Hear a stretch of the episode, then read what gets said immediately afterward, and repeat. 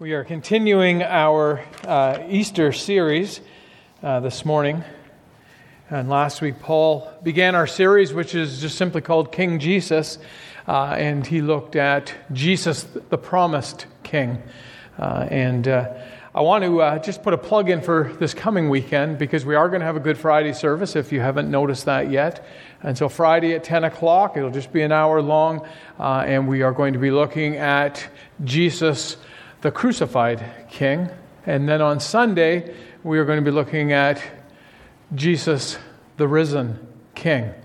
Uh, and uh, obviously, I would love to have you all, uh, either online or here in person, uh, on Good Friday. Uh, but specifically, I want to mention Sunday, because Sunday is going to be a little bit of a special service. Brian Telford has one of his friends coming along with him, uh, and is going to be doing Uh, what promises to be a very entertaining, powerful, uh, profound, uh, dramatic presentation.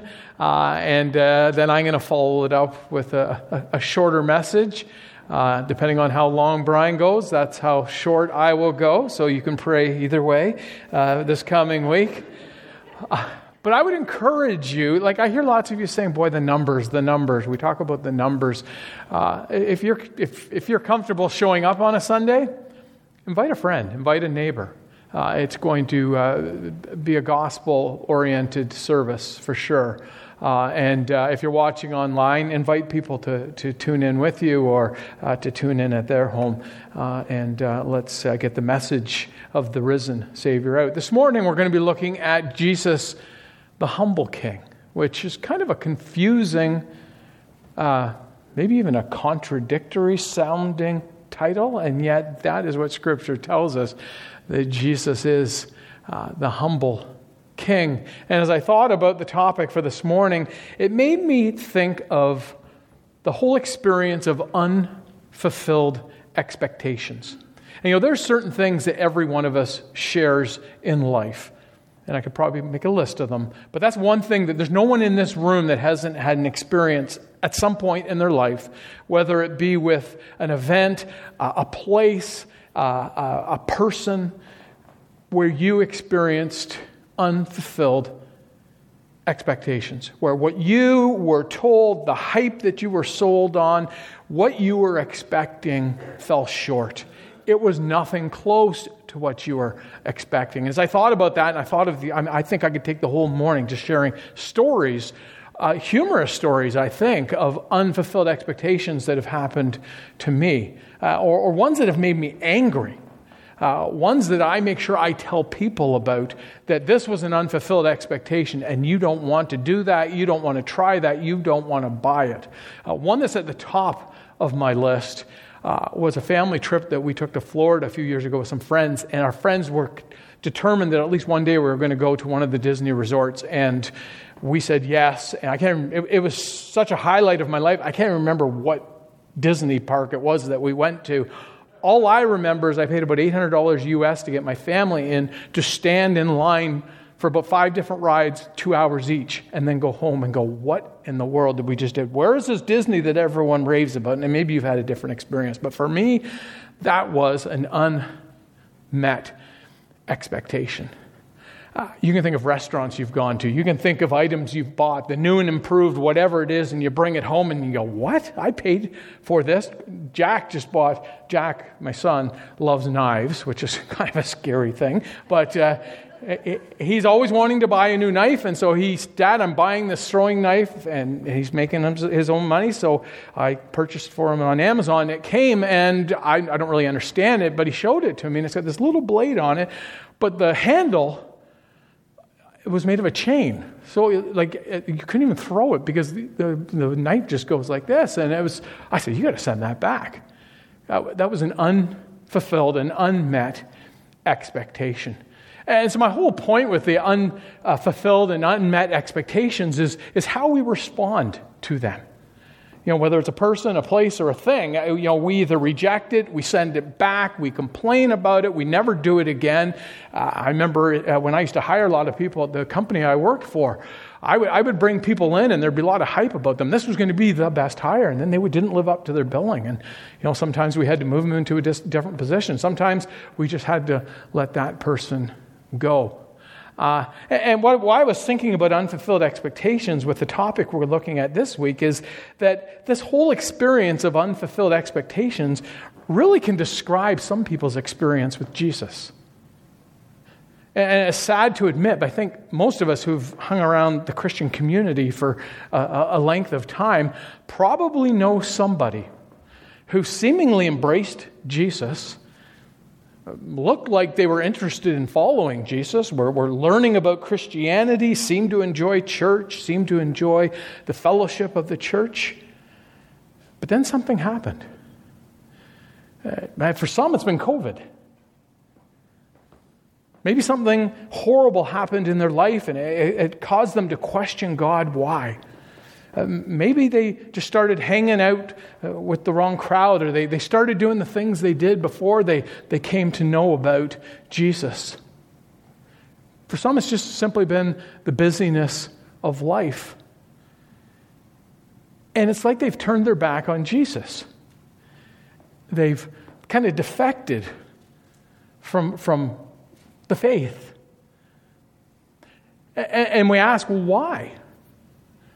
You know, and sometimes you talk to that individual, or you heard of someone who's had a conversation with that individual, and that, that individual acknowledges, yeah, you know, I tried Jesus. And for a while it was really working for me, but, but it's just not working the same.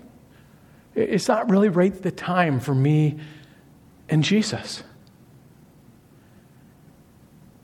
And so we wonder, like, why, why would they turn their back on Jesus? Why the defection? You know, I think a lot of the reasons can be narrowed down to two faulty assumptions that people have that that, that cloud their view of Jesus. Uh, the first faulty notion is that spiritual truth is personal and subjective, not absolute and objective. And what I mean by that is that if something makes you feel good and it works for you, then it must be true. Right? So that's how some people view Jesus. If Jesus is working for me and he's making me feel good, then that's true for me. But if Jesus isn't working for me and I'm not really feeling good, and something else seems to be working better and making me feel better, then turn your back on Jesus and embrace that new thing. And then there's another faulty notion, kind of related to the first one, and that is the notion that the most important thing in life is my own personal happiness. And that means that God exists to make me happy. And so, if Jesus isn't making me happy, and something else is bringing me happiness, then turn your back on Jesus and embrace that other thing. You know, and Daniel's already mentioned it, perhaps the most dramatic example of responding to unfulfilled expectations is the story of the Easter week, that, that, that last week of Jesus' life here on earth before his crucifixion. I think most of us know the story, but like Jesus rides into Jerusalem on a donkey and the crowd is going crazy. Like there is festivity in the air and they are praising him. And yet by the end of the week, Jesus has been b- denied. He's been betrayed. Even his closest followers are, are, are confused and they're scattered. As we're going to see, the crowd is yelling, Hosanna, Hosanna, God save us, God save us. Blessed be the King who comes in the name of the Lord. And yet by the end of the week, that same crowd is yelling, crucify him, crucify him. What happened? Why the defection? Why the rejection? This morning, I just want to take us through the Palm Sunday story because I really think it sets us up to understand much clearer what takes place in that week of Easter that we're specifically going to be thinking a lot about on Friday and on, on Sunday coming up. And we're going to see how those two faulty assumptions, those, those faulty notions, led to the crowd having unfulfilled expectations because they were wrong and misplaced expectations regarding who Jesus is and what he had come to accomplish. And when they realized that Jesus wasn't going to fulfill the expectations that they had for him, they turned their back on him. And by the end of that week, he was hanging on a cross. And what I want you to see, my goal, my goal really is, is just to prepare us for what's coming up this week. But, but I want us to be able to walk away from this story, and we're going to be looking at Luke chapter nineteen. So if you're you're using your app or your Bible, uh, you can turn to that while I'm still uh, talking. But but what I want us to see and what Luke is wanting us to understand is, is this, that the reason that we embrace Jesus, the reason that we obey him, the reason that we follow him is not because of who we've imagined he could be, Or, or, or what we imagine he could do for us. But we embrace and, and follow and obey Jesus because he's Lord. He is God, the Son. And so if you've turned to Luke chapter nineteen, and, and we're going to be starting at verse twenty-eight, we come across the Palm Sunday story, the triumphant entry. Some even call it the untriumphant entry, and we'll talk about that, uh, I'll allude to that uh, in a bit. I was trying to think this morning of, of what comes to mind when I think of Palm Sunday. And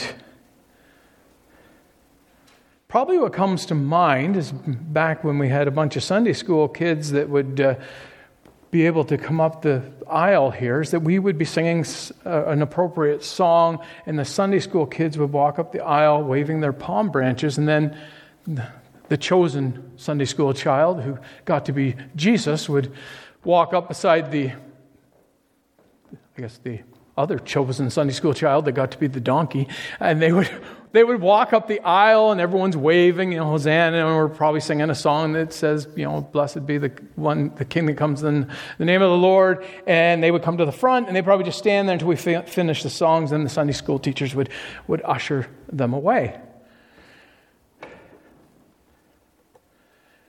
That's what comes to my mind. And I know you don't really have to know the Bible that well to, to know this story. And we know all about the cheers. We know about the crowd. But I wonder how many of us know about the tears and the sobbing. It's Passover week.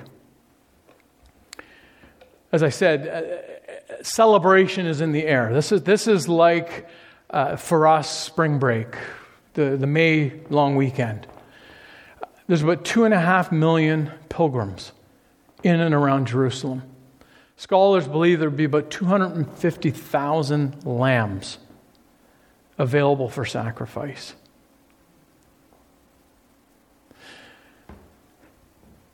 But this was not going to be a typical Passover week. And this day, what that we know as Palm Sunday, was not going to be just an ordinary day. It was going to be a very special day. And to understand what takes place this day, and, and, and to, to really appreciate what Luke wants us to understand in this passage, we need to see what takes place in light of some very significant, very important elements that all converge at this precise moment, at this precise place. And so what are those elements? The first one is this. Jerusalem is the determined destination of Jesus. He has said it all along. I will be going to Jerusalem where I will be handed over and put to death. And nothing was going to stop Jesus from getting to Jerusalem. The second thing is that, that all of Israel knew that the promised Messiah would be throned as king in Jerusalem. And so this Passover week, all eyes were on Jerusalem. And all eyes were on Jesus. And with such a large crowd, there was huge spiritual and messianic expectations. A third thing is that Jesus has just told his disciples a parable about a nobleman who travels to a distant land to be crowned as king. And then he says to him, let's go to Jerusalem. So even his closest followers are accepting, expecting something really big to take place in Jerusalem. Another important element to understand, and we're going to see this throughout the story,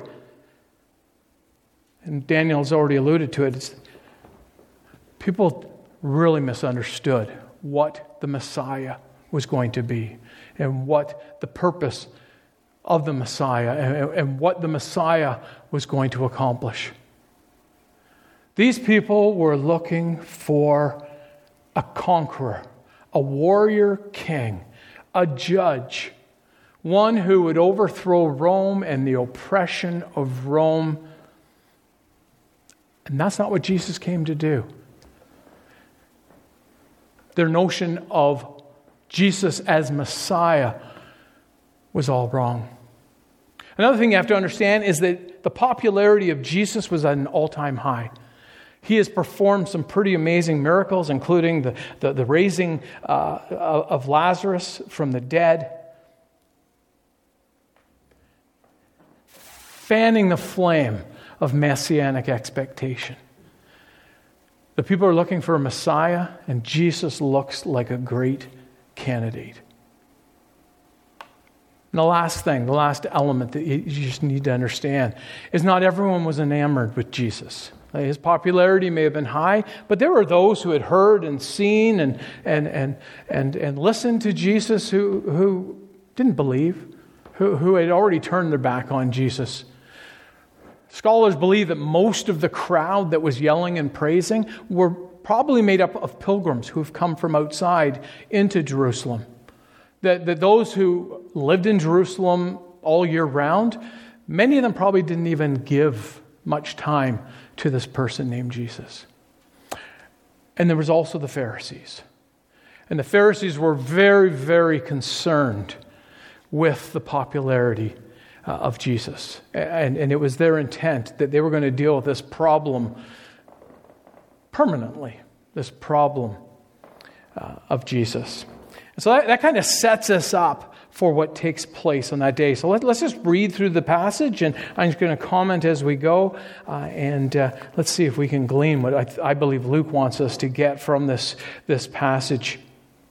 Verse twenty-eight, we read, after Jesus had said this, he want, he went on ahead, going up to Jerusalem. And I want to stop there, because most of us would read that, and at first glance, it would be, hey, he's just kind of setting the stage for the story. Let's get into verse twenty-nine. But there's something very significant Luke wants us to see in verse twenty-eight.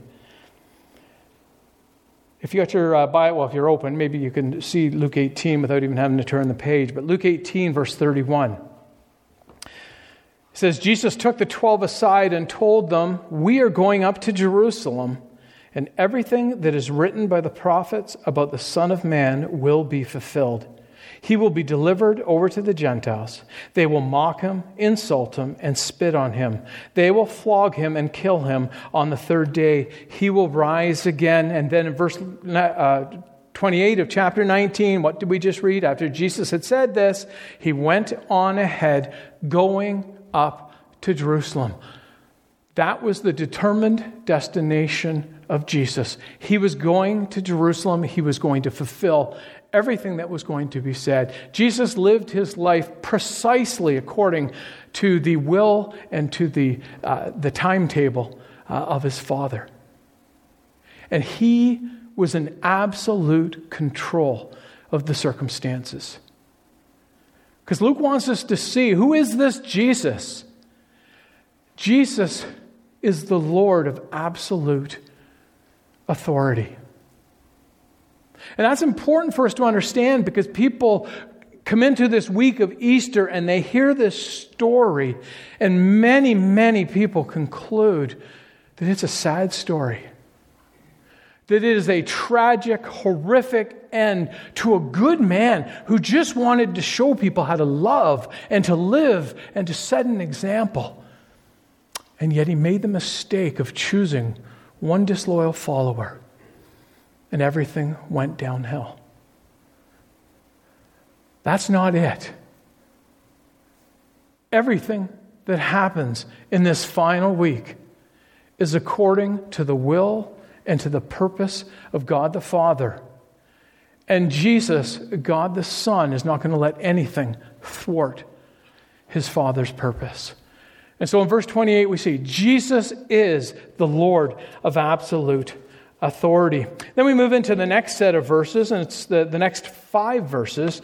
And Luke decides to spend quite a bit of time telling us about the preparation for Jesus to come into Jerusalem. And so reading at verse twenty-nine, uh, it says, "As he approached Bethpage and Bethany at the hill called the Mount of Olives, he sent two of his disciples, saying to them, 'Go to the village ahead of you, and as you enter it, you will find a colt tied there, which no one has ever ridden. Untie it and bring it here. If anyone asks you, why are you untying it, say, the Lord needs it.' Those who were sent ahead went and found it just as he had told them. As they were untying the colt, its owners asked them, 'Why are you untying the colt?' They replied, 'The Lord needs it.'" Again, at first glance, kind of a, maybe an insignificant detail. Jesus decides he wants a ride and and uh, sends two of his disciples to uh, go and find a, a young donkey, a colt. Uh, the colt of a donkey, and uh, he goes to find it, and that's how Jesus is going to, to ride in. Uh, and yet, if you, you think about this story, if you consider the significant chunk of verses it is in relation to the whole story, it begs a few questions. Uh, why? Why did Jesus need a ride? Because if you knew the geography, it was an easy walk. So why does Jesus need a ride? And why a donkey? Like, you know, it's like choosing a Hyundai when you could have had a Rolls, right? Like, why a donkey? And it raises some potential problems. Like, why a young donkey that's never been ridden?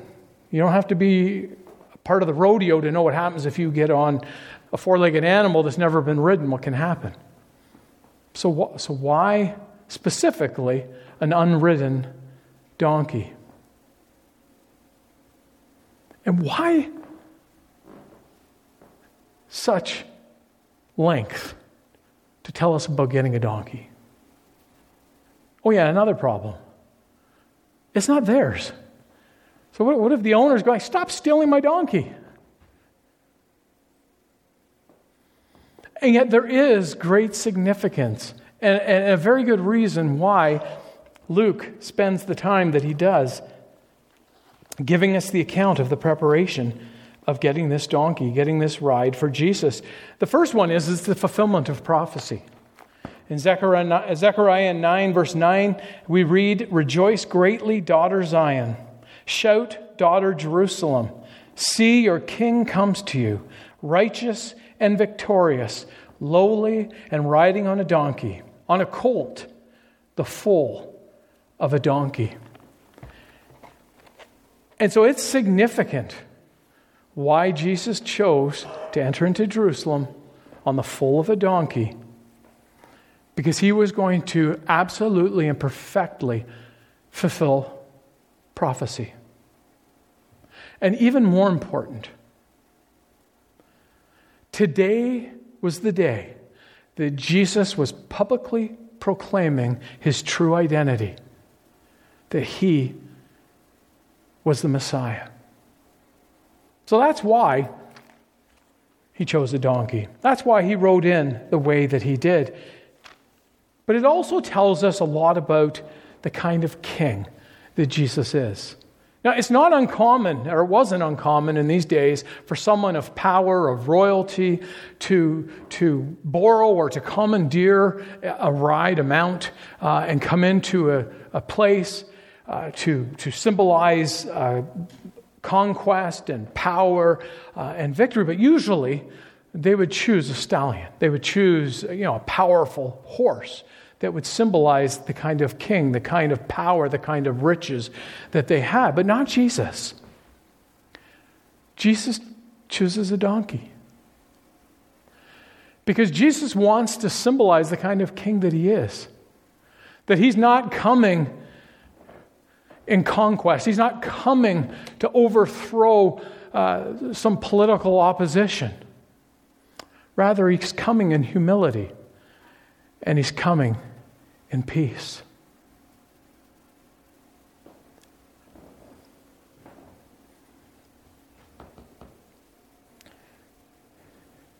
That's not what the people were expecting. I'm sure they would have been happy if Jesus did come in on a stallion, wearing a crown, maybe a big sword on his side, because that's what they were expecting.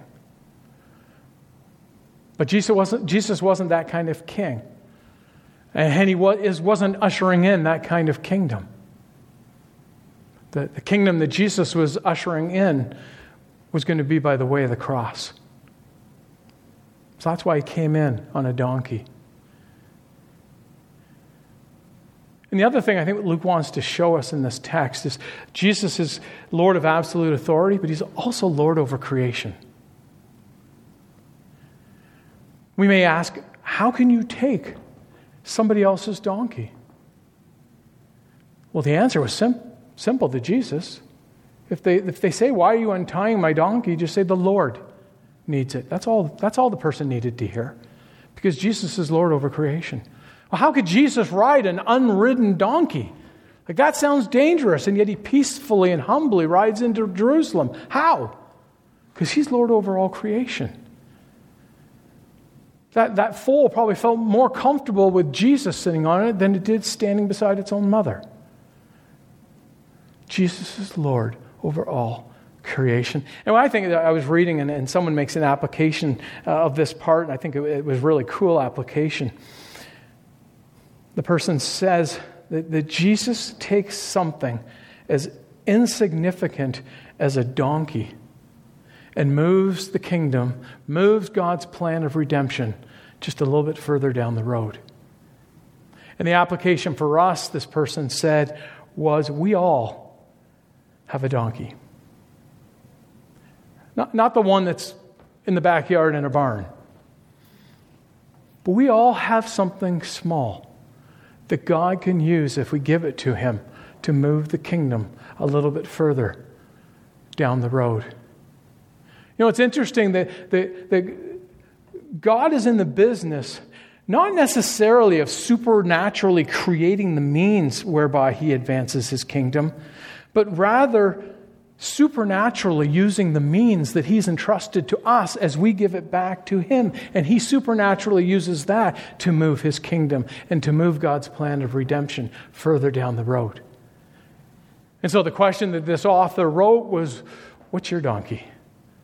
And how, how tightly are you gripping onto that donkey? Are, are you willing to give up those small things in your life that God can take uh, and use for his glory and for the advancement of his kingdom? And Scripture is filled with people that had s- small donkeys. David had a slingshot. Rahab had a rope. Samson had a jawbone. Peter had a boat. You know, the stories go on and on and on. Jesus is willing to take those small things if we're willing to give them to him and to use them for the advancement uh, of his kingdom. But the story continues, and we get to verse thirty-five, and we start to see the response of the crowd. Uh, so reading at verse thirty-five, they brought it to Jesus, this young donkey, threw their cloaks on the colt and put Jesus on it. As he went along, people spread their cloaks on the road.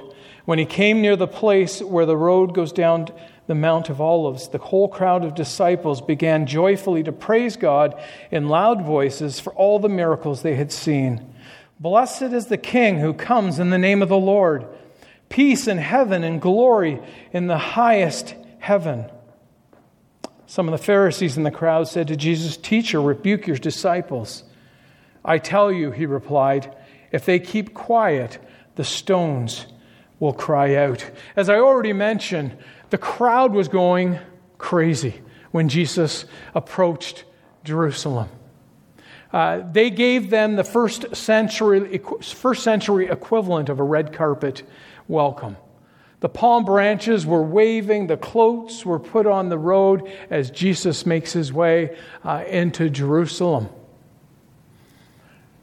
The crowds are yelling, "Hosanna, Hosanna." We read in one of the other gospel writers' accounts, "Blessed is the King who comes in the name of the Lord." Praise and worship is filling the air.